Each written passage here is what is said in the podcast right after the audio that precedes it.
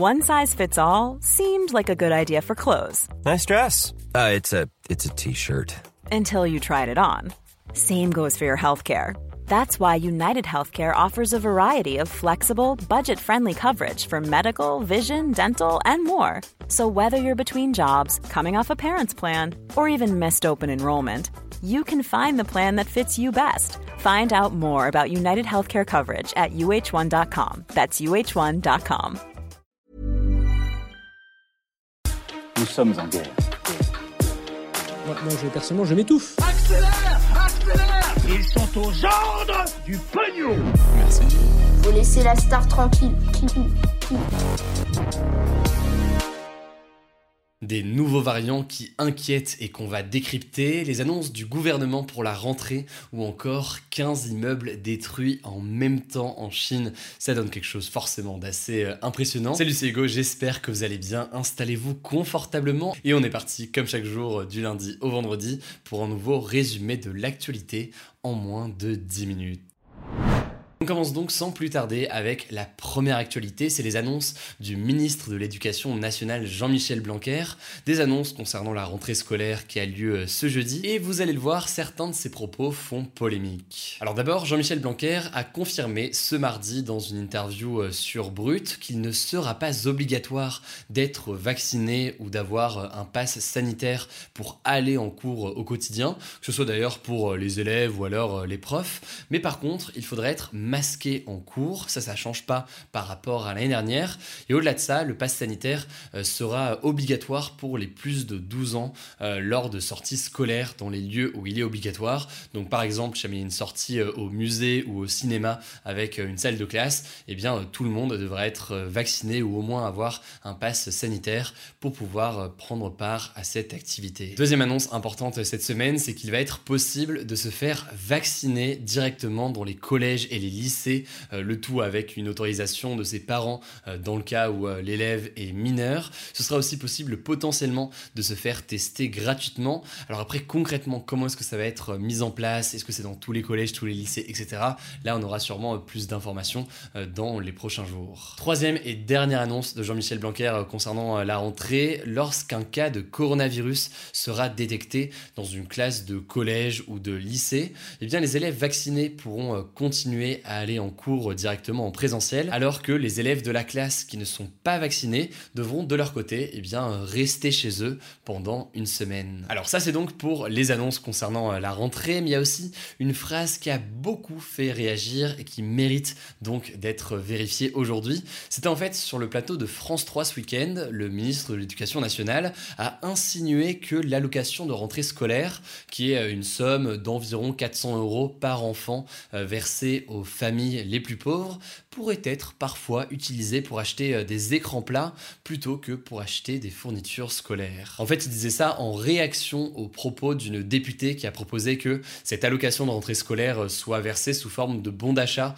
plutôt que directement euh, sur les comptes en banque des parents pour éviter justement que l'argent soit utilisé pour autre chose que les fournitures scolaires ou alors les vêtements des enfants. Et le problème avec ces propos de Jean-Michel Blanquer que vous venez d'entendre, c'est qu'en réalité, aucune étude ne prouve que cet argent est utilisé pour acheter euh, des télévisions euh, par les parents, et ce serait même plutôt le contraire. Une étude réalisée en 2014 par euh, la Caisse des allocations familiales indiquait que 99% des familles utilisaient l'argent pour acheter des fournitures scolaires et que 95% l'utilisaient pour acheter des vêtements à leurs enfants. En plus de ça, comme l'a vérifié le site de fact-checking Check News, il n'y a pas d'augmentation significative des ventes d'écrans plats au mois de septembre contrairement donc à euh, ce qu'insinuait Jean-Michel Blanquer lors de son interview. Bref, évidemment, il peut exister dans certains cas des utilisations euh, de cette allocation pour autre chose que pour acheter euh, des fournitures ou des vêtements, mais selon les études et les éléments qu'on a aujourd'hui,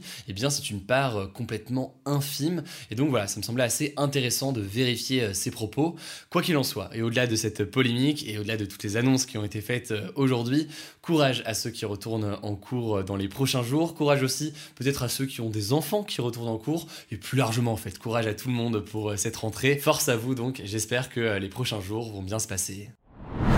Allez, on passe au sujet à la une de cette vidéo. On va parler de deux nouveaux variants du Covid qui sont surveillés de très près par l'Organisation mondiale de la santé et qui inquiètent certains scientifiques. Donc ça vaut le coup aujourd'hui tranquillement de faire le point pour démêler le vrai du faux. Alors déjà, pour rappel, le fait qu'il y ait des variants, donc des nouvelles formes du virus de Covid-19, c'est tout à fait normal. Ça arrive pour tous les virus. Et d'ailleurs, l'Organisation mondiale de la santé surveille en permanence toutes les apparitions et évolutions euh, de ces nouveaux variants pour pouvoir par exemple adapter les vaccins à l'avenir si besoin. Mais là en l'occurrence, eh bien, ces derniers jours, l'OMS s'est intéressé à deux nouveaux variants en particulier. Le premier variant s'appelle le C.1.2. Il a été découvert en Afrique du Sud et au Royaume-Uni. Et cette semaine sur Twitter, eh bien, un épidémiologiste américain a un petit peu semé la panique avec euh, un thread qui expliquait que ce nouveau variant mutait deux fois plus vite que les autres et qu'il pouvait potentiellement échapper au vaccin. Alors plusieurs spécialistes ont là expliqué que ce n'est pas parce que un variant mute plus rapidement qu'il est forcément plus dangereux et euh, l'épidémiologiste à la tête de l'équipe Covid-19 de l'Organisation mondiale de la santé a expliqué que ce variant C.1.2 ne semble pas être aujourd'hui plus transmissible que euh, les autres variants et que euh, dans les pays où il est apparu, eh bien il est encore très peu présent. En gros, oui, il y a une potentielle résistance au vaccin qui euh, inquiète, mais en parallèle, il n'est pas vraiment en train de gagner du terrain par rapport aux autres variants, et donc ça reste pour l'instant quelque chose, certes, dont il faut se méfier, mais qui n'est pas inquiétant non plus euh, aujourd'hui. Alors après, il y a un deuxième variant qui a aussi euh, fait son apparition dans l'actualité cette semaine, il s'appelle le variant B.1.621, ou le variant MU, vous en avez peut-être entendu parler dans les médias. Il a été détecté pour la première fois en Colombie, en Amérique du Sud, donc au mois de janvier. Et euh, petit à petit, il a commencé à prendre de la place en Colombie, puisque aujourd'hui, il représente près de 39% des cas détectés dans le pays. Alors cette augmentation comme ça en Amérique du Sud inquiète l'Organisation mondiale de la santé. Du coup, ce mardi, ils ont officiellement classé ce variant mu comme étant un variant à suivre, car il pourrait devenir donc plus résistant aux vaccins à cause de certaines mutations dans les prochains jours.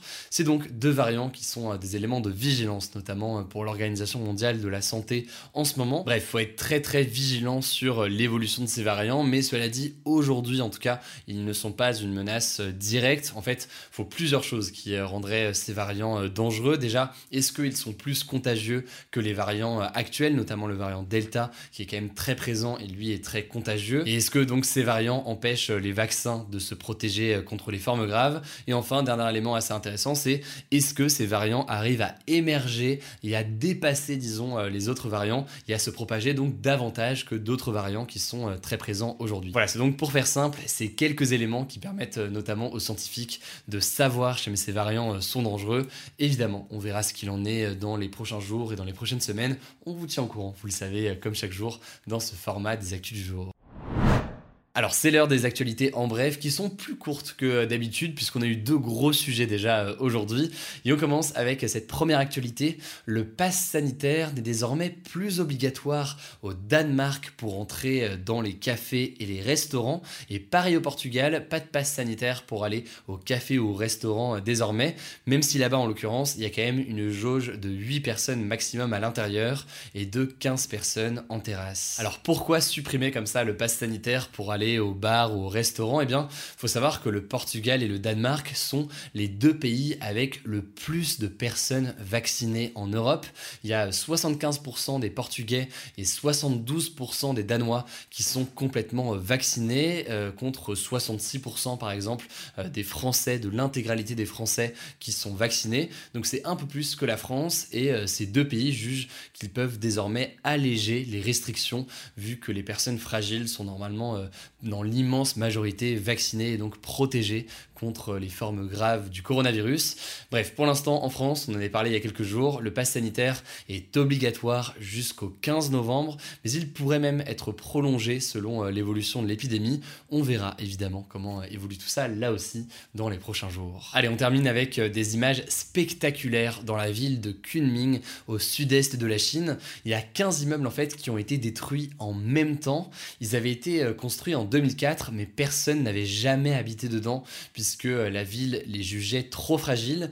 Du coup, ils ont préféré tout raser pour en reconstruire de nouveaux en faisant donc exploser de manière contrôlée ces 15 immeubles. Alors quand même, il y a un immeuble qui a résisté et qui est resté debout. Ils vont donc devoir le refaire exploser, à moins, qui sait, qu'ils le gardent en mode tour de Pise.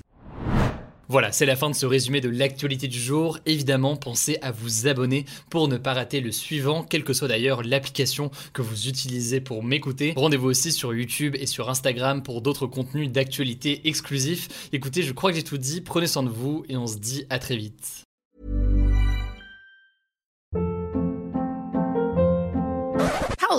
What was that? Boring. No flavor. That was as bad as those leftovers you ate all week. Kiki Palmer here, and it's time to say hello to something fresh and guilt-free. Hello Fresh. Jazz up dinner with pecan-crusted chicken or garlic butter shrimp scampi. Now that's music to my mouth. Hello Fresh. Let's get this dinner party started. Discover all the delicious possibilities at hellofresh.com.